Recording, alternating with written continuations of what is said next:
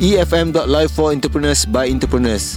Cabaran kepimpinan menerajui bisnes. Ah, itu topik kita dalam bicara express kali ini. Mungkin ada yang memang dilahirkan menjadi pemimpin dan mungkin juga kena pupuk sedikit ataupun buat kajian dan ilmu kena korek. Jom kita dengarkan apa kata mereka.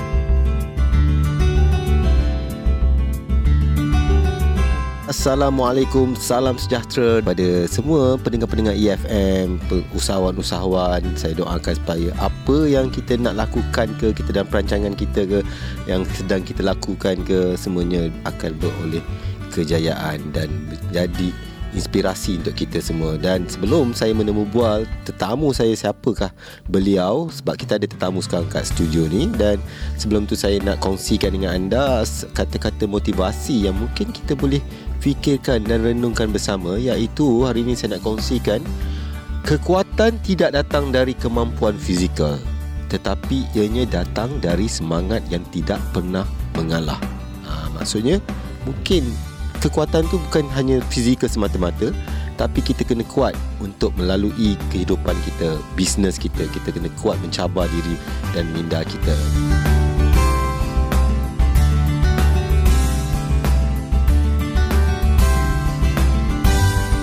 Tetamu saya hari ini adalah seorang jejaka Ahmad Zaid bin Ismail daripada Zax Delight. Apa khabar? Khabar baik. Alhamdulillah. Terima kasih datang ke EFM. Okey, boleh saya panggil Zaid? Boleh, boleh. Okey, Zaid. Zaid, boleh cerita tak apa tu sebenarnya Zax Delight ni? Okey, uh, Assalamualaikum dan selamat sejahtera semua. Waalaikumsalam. Uh, saya mengucapkan terima kasih kepada EFM kerana mm-hmm. dapat menjemput, kerana menjemput saya. Uh, Z Delight ataupun mm-hmm. Z Delight sebenarnya adalah nama kedai saya okay. iaitu kedai saya yang telah saya tubuhkan sendiri mm-hmm. uh, di universiti saya. So Universiti Putra Malaysia, okay. saya merupakan pelajar Universiti Putra Malaysia dan saya menggunakan Z Delight sebagai sumber uh, mencari duit saya. Ah. Okay. Alright. Apa dia jual apa sebenarnya Z Delight? So Z Delight ni basically dia menjualkan uh, makanan-makanan uh, orang kata ready and go contohnya mm-hmm. macam waffle mm-hmm. jagung manis and oh, juga okay. beberapa lah yang kita nak masukkan dalam Z Delight ni seperti Oden uh, okay. seperti Family Mart kan uh, alright okay Dengarnya Z ni seorang pelajar daripada uh, jurusan perubatan dan bakal doktor tak lama lagi. Ya, insya-Allah. Ha, cuba ceritakan sikit dah berapa lama belajar, bila nak habis ni dan bakal menjadi doktor ni nanti. Hmm, okay. Uh, pertama-tama sekali, uh, saya sebenarnya bukan uh, aliran yang more to medical. Mm-hmm. Saya sekolah sekolah menengah saya adalah Sekolah Seni Malaysia Johor. Wah. Uh, hmm. Saya ada orang belajar, Johor lah ni. Uh, bukan, saya orang Perak tapi orang saya Perak belajar, belajar di Johor. sekolah Johor. Okay. So sekolah seni. Mm-hmm. Dia semacam sekolah sukan mm-hmm. tapi dia sekolah seni. Mm-hmm. So saya belajar empat kesenian, tari, mm-hmm. teater, mm-hmm. visual dan muzik. Okay. So jadi saya saya major dalam muzik. Okay. Dan saya bermain saxophone. Oh, uh, hebat. Macam mana boleh masuk sekarang ni dalam uh, apa ni jurusan perubatan pula. Ya, ha, biasalah saya dengar. Dia bila muzik ni orang kata dia satu benda yang subjektif bagi uh-huh. saya lah. So uh-huh. bila saya dapat peluang masuk sekolah menengah tu, uh-huh. uh, habis UPSR saya kursus saya tidaklah bagus untuk uh-huh. masuk ke sekolah bersama penuh. Uh-huh. Jadi saya melanjutkan pelajaran ke Sekolah Seni Malaysia Johor. Uh-huh. So daripada untuk PMR alhamdulillah saya uh-huh uh, keputusan saya agak cemerlang mm-hmm. di mana saya dapat semua A mm-hmm. dan untuk saya sambung juga still dekat sekolah seni tu sampai mm-hmm. SPM mm-hmm. Uh, untuk SPM saya alhamdulillah saya dapat keputusan yang agak cemerlang. Mm-hmm. So saya sambung dalam asasi UPM mm-hmm. dan bila asasi tu saya terfikir-fikir apa saya nak jadi ya. Mm-hmm. Macam bila asasi tu dia kita tak tahu kita nak masuk mana. Kita mm-hmm. belajar semua benda. Okay. So bila dah habis asasi tu mm-hmm. saya fikir nak isi borang untuk masuk degree ni, saya mm-hmm. fikir nak ambil apa. Mm-hmm. Oh, lepas tu saya mula uh, saya buat keputusan untuk ambil doktor haiwan okay. uh, atau veterina hmm, lah. Saya suka doktor haiwan. Jadi itu pilihan pertama saya lah. Okay. Lepas tu lebih kurang lagi dua hari nak mm-hmm. keluar keputusan eh nak hantar keputusan tu uh-huh. saya saja-saja tukar ke apa ni perubatan ni atas veterina okay. ke bawah I nombor dua lah okay. so saya dapat interview untuk perubatan uh, so alhamdulillah yeah. semua berjalan yang lancar uh-huh. saya meneruskan dalam bidang perubatan lah sampai sekarang hmm. saya di tahun tiga ah. alright so sekarang dah tinggal lagi dua tahun lagi lah Okey, tadi Zaid belajar daripada jurusan perubatan hmm. dan akan ambil belajar dan sekarang buat bisnes makanan. Hmm. Dulu belajar muzik kan seni. Tiba-tiba perubatan kemudian berniaga berniaga. Sekarang makanan. Okey sebenarnya bagaimana Zaid uh, boleh macam banyak sangat cabang ni? Kenapa mm-hmm. tak tuju pada satu benda? Okey ataupun benda yang berkaitan dengan apa yang Zaid belajar Okay, untuk soalan tu agak susah sebenarnya saya nak mm-hmm. jawab sebab banyak orang tanya benda sama. Mm-hmm. Bila saya cakap saya sekolah seni, eh macam mana boleh masuk dalam perubatan? Yeah, ha. So saya cakap benda sama aja sebab saya saya hanya ikut just go with the flow awal-awal okay. lah. Mm-hmm. So mula saya ni tak adalah orang kata betul-betul minat dalam mm-hmm. perubatan. Saya mm-hmm. cuma mencuba nasib lah lebih kurang kan. Mm-hmm. Tiba dengan izin Tuhan, mm-hmm. uh, alhamdulillah saya dapat. Mm-hmm. Lepas tu saya mula belajar. Bila mm-hmm. saya belajar tu, saya tengok mostly ini pandangan saya sendirilah. Mm-hmm. Pelajar perubatan ni dia belajar belajar belajar hmm, belajar non stop kan buku non sentiasa ada buku sentiasa ada dan saya saya tak nak macam tu. Mm-hmm. Saya ingat kata-kata uh, cikgu sekolah seni saya dia kata mm-hmm. apa? Mm-hmm. Jadilah ilmuwan yang berseni ataupun mm-hmm. seniman yang berilmu. Okay. Uh, so saya jadi pada kata-kata tu saya menjadikan saya tak nak menjadikan uh, ilmu tu hanya mm-hmm. sekadar akademik saja. Mm-hmm. So saya ingin menceburi bidang-bidang yang selain pada akademik mm-hmm. yang dapat menjana saya punya soft skill lah. Alright. Uh. Okay. Jadi sekarang ni Zaid selain daripada belajar di bidang perubatan dan masa yang sama dapat income juga daripada bisnes. Ya, yeah, ya yeah, macam itu. Kan? Mm. Itu sebenarnya. Jadi benda ni banyak cabang yang mm-hmm. Zaid Betul. tahu kan. Seni boleh, video boleh waktu apa mungkin waktu cuti boleh jadi mm. main saxophone kan kan? Ya betul. Kau also boleh berniaga hmm. Alright Itu satu benda yang sangat bagus Untuk anak muda. Okay Zaid Kita nak pergi pada topik kita pada hari ini Itu topik kita ialah Berkenaan dengan kepimpinan. Zaid sendiri Pastinya ada uh, Ciri-ciri sebagai seorang pemimpin Kerana ada kaki tangannya sendiri Kan? Dan Berapa ramai dah sekarang, sekarang kaki tangan Zaid Uh, untuk Z Delight uh-huh. saya ada dalam lima lima orang pekerja uh-huh. termasuk saya sendiri. Oh, uh, saya itu. sebenarnya uh-huh. saya dan un, untuk Z Delight sendiri uh-huh. saya uh, tidak meninggalkan saya punya pekerja macam itu sajalah. Uh-huh. Sebenarnya saya akan sentiasa bersama mereka untuk setiap uh, setiap hari penjualan uh-huh. di mana saya akan bantu mereka. Uh-huh. Ini kalau boleh saya nak jadikan dia orang a leader juga. Okay. Uh, saya tak nak dia orang hanya ikut dia. Mungkin dia orang nanti nak buat bisnes yang lain daripada saya. Uh, saya nak encourage benda tu. Alright. So uh. jadi kalau kita biasa sebagai usahawan eh sebagai hmm. untuk mulakan perniagaan pasti kita sedar bahawa cabaran-cabaran yang kita akan hadapi dari masa ke semasa hari ke hari dan sedar atau tidak tidak pun salah satu ialah pasal kepimpinan dan kadang-kadang ramai usahawan-usahawan muda yang tidak tahu yang mereka punya talent sebagai pemimpin ataupun hmm. tidak ada sebenarnya sebagai pemimpin tapi bergantung pada mereka sebab mereka ni seperti idola kepada kaki tangan mereka hmm. jadi pada pandangan Zaid lah sendiri kan sebagai seorang bos sekarang ni untuk kedai Z apa delight ni tadi kan bagaimana Zaid melihat bahawa kepimpinan itu sebenarnya pada diri Zaid sendiri dan juga rakan-rakan mungkin usahawan-usahawan lain yang perlu ada faktor adakah ianya satu faktor yang penting dalam ciri-ciri untuk menerajui sebuah bisnes supaya lebih maju? Okey panjang soalan tu. Hmm. so basically uh, kepimpinan, kepimpinan hmm. atau leadership lah hmm. kita panggil. Leadership adalah benda yang subjektif. Hmm. Ada orang kata leadership ni adalah bagaimana kita dapat menjaga sebuah persatuan. Hmm. Uh, dan kalau dalam segi usahawan daripada sebuah bisnes lah. Yes, betul. So dia merupakan faktor antara paling penting. Hmm. Sebab uh, kita saya juga selain daripada buka waffle, buka Z Delight ni, hmm. saya juga adalah terlibat dalam kepimpinan di peringkat universiti lah. Di persatuan saya persatuan ha, lah. Saya pesa, saya presiden. Uh-huh. Saya presiden Persatuan Mahasiswa Anak Perak. So menyebabkan saya Perak, saya presiden. Okay. Dan ada juga beberapa kelab lain yang saya join sebagai top board. Bendahari okay. dan juga setiausaha lah. Uh-huh. So daripada situ, uh-huh. saya fikir saya banyak uh, persatuan ni. Uh-huh. Uh, kalau kita tak ada sifat kepimpinan tu uh-huh. memang takkan jadi apa-apa. Uh-huh. Sebab lagi di dalam konteks pelajar kita tengok uh-huh. eh bila pelajar pelajar kadang-kadang ni dia tak tahu dia mau lagi pelajar yang baru masuk. Mm-hmm. Dia tak tahu nak pergi mana, nak masuk persatuan mana. Mm-hmm. Kalau uh, tiba-tiba dia dah suka satu persatuan, dia masuk satu persatuan ataupun mm-hmm. bisnes. Mm-hmm. Bila dia dah masuk,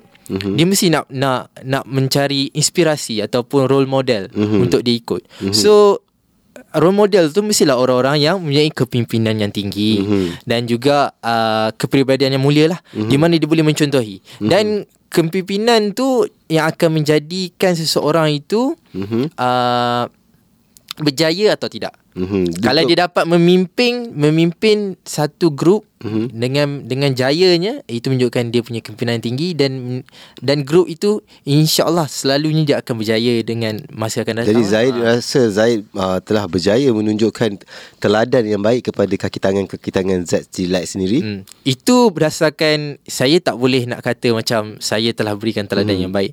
Saya telah cuba Berapa lama dah sekarang Z Delight ni? Z Delight ni baru dalam uh, setahun jagung baru. Okay. Uh, sebelum ni saya Oh setahun. Eh, setahun. Hmm. Setahun baru. Mm-hmm. Dan uh, sebelum ni saya okay, buat tu dia jual jagung juga kan.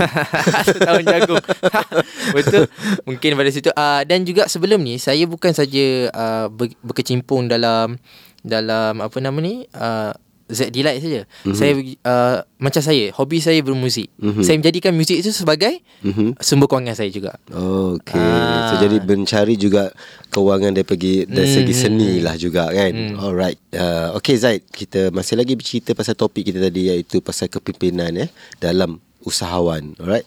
Dan sebagai usahawan, pastinya Zaid ingin bisnes Zaid sendiri maju bertahan lama untuk tempoh yang panjang. Okey, tapi ramai juga usahawan-usahawan ni kurang ciri-ciri kepimpinannya kan? Mungkin mereka tak sedar yang dia orang tu tak ada tapi dia nak jadi bos kadang kan?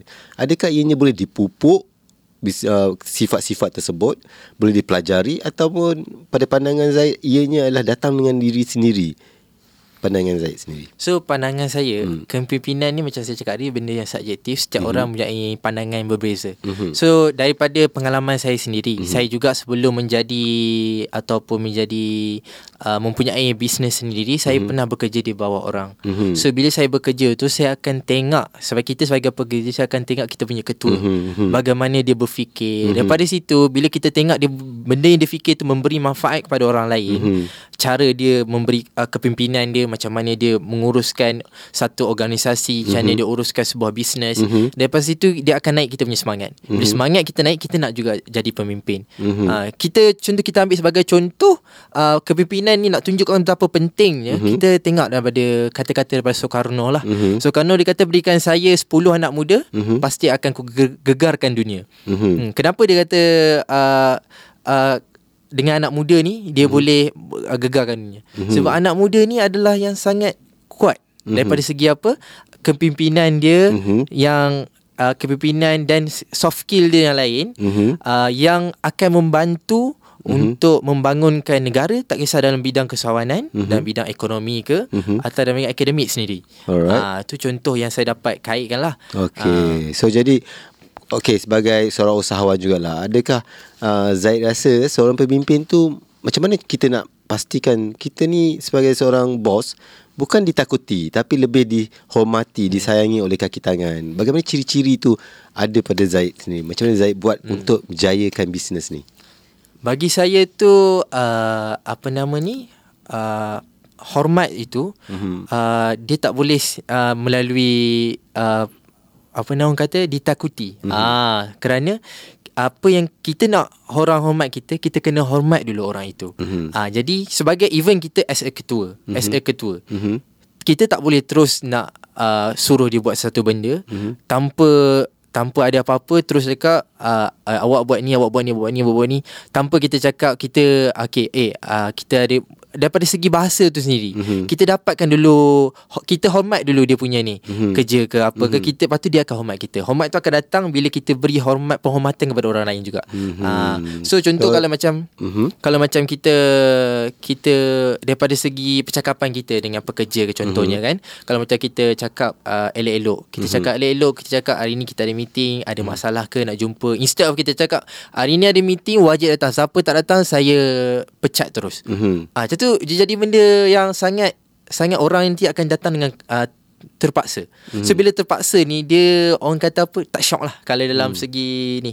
Sebab nanti Tapi dia sebagai, akan sebagai satu bisnes hmm. uh, bukankah kita mesti kena ada ketegasan kat situ supaya uh, kalau kita tidak tegas sebab kita bukan mengenali kepersatuan yang mana benda-benda ni adalah uh, sukarela tapi bisnes ni kita melaburkan wang, masa kita sebab kalau kita uh, kaki tangan kita contohnya atau partner kita tidak sealiran dengan kita visi kita maka bisnes tu akan jatuh akan tidak akan berjaya dalam tempoh yang panjang jadi tak perlu kena tegas tak dalam perkara ni tegas dengan dengan takut satu hmm. benda yang berbeza. Hmm. Uh, tegas uh, tegas dengan hormat itu hmm. dia benda yang complement each other. Hmm. Kita perlu tegas hmm. tapi tegas tu ada cara dia. Hmm. Uh, kita tak boleh tegas dengan uh, kita campur dengan marah. Hmm. Uh, so bila tegas campur marah dia akan jadi sangat-sangat tidak baiklah untuk hmm. sesiapa saja. Ah. Okey, tapi sekarang ni uh, adakah kaki tangan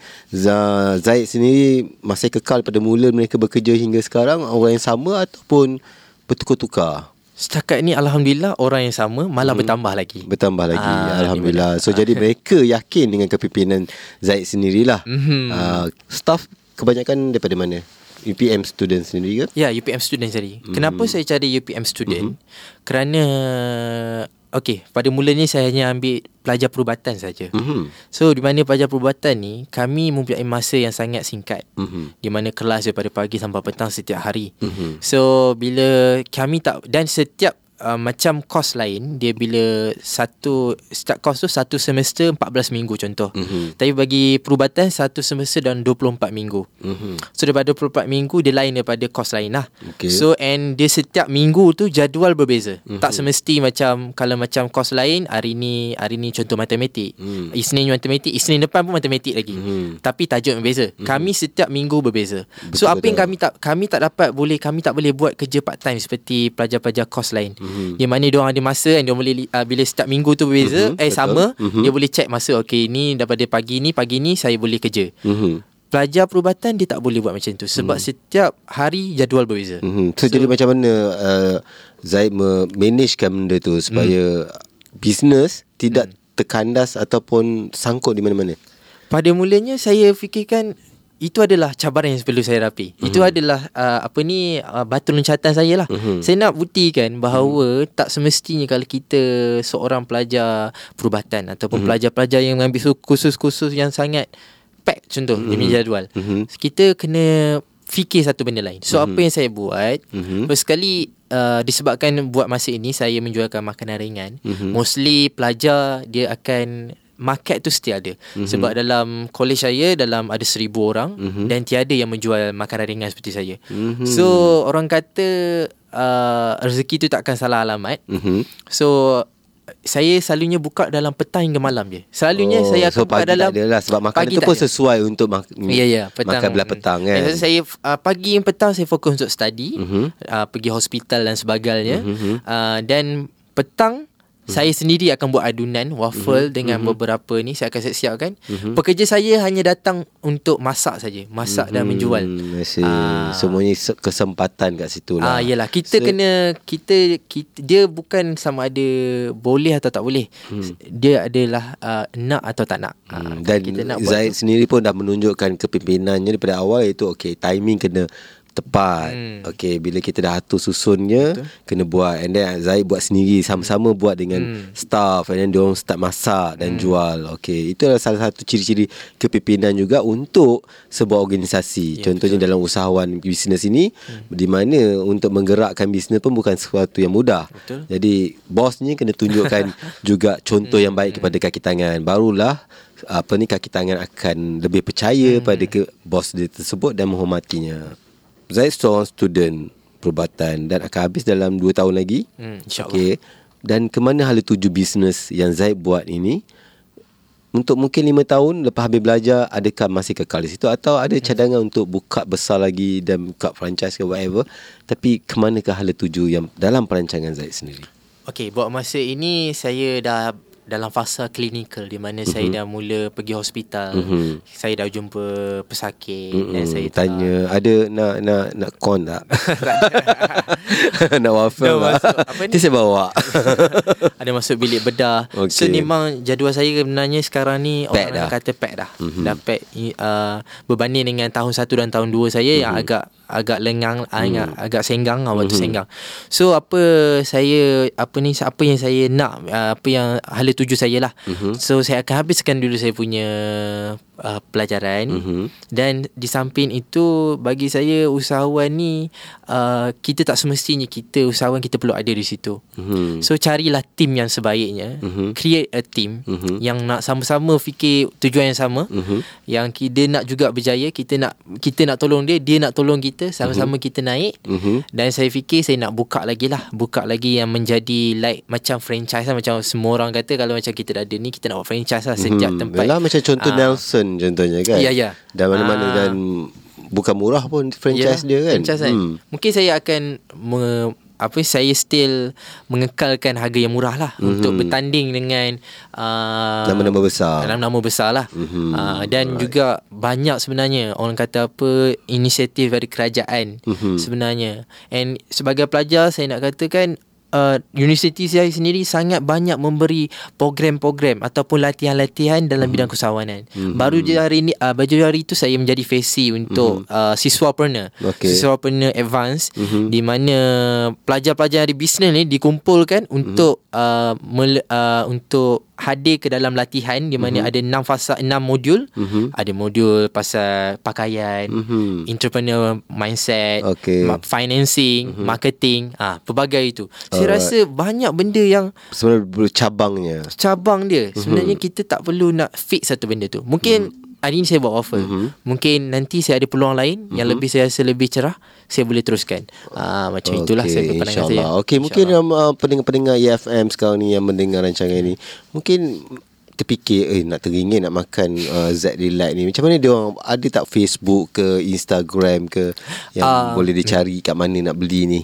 Okay uh, Untuk uh, Saya sekarang ni Hanya buka di satu tempat saja mm-hmm. Di Cafe Cafe saya mm-hmm. Iaitu Cafe College 17 mm-hmm. uh, Universiti Putra uh, Universiti Putra, Putra Malaysia mm-hmm. Bersebelahan dengan Hospital Sedang uh, okay. So kalau nak cari lemak tu Sebelah hospital Dia macam ni Kalau pergi Hospital Sedang Boleh lah cari Sedang, Ada Hospital Sedang Sebelah dia Fakulti Perubatan saya Okay alright Sebelah Fakulti Perubatan College 17 oh, ah, okay. So dia bersambung lah So kalau saya mana lah tahu kan Pergi hmm. ke hospital sedang ah, Tiba-tiba teringin Nak makan waffle dia ah, Boleh lah pergi hmm. kan Daripada segi social media pula Buat masa hmm. ni Saya masih tidak buat lagi benda tu hmm. Tapi boleh ikut perkembangan saya lah hmm. Di mana saya selain pada Macam saya kata Seorang uh, dalam untuk menceburkan diri bersama saya juga pemuzik mm-hmm. saya juga presiden persatuan mm-hmm. so boleh tengoklah kita saya punya perkembangan di mm-hmm. IG saya sendiri okay. Ahmad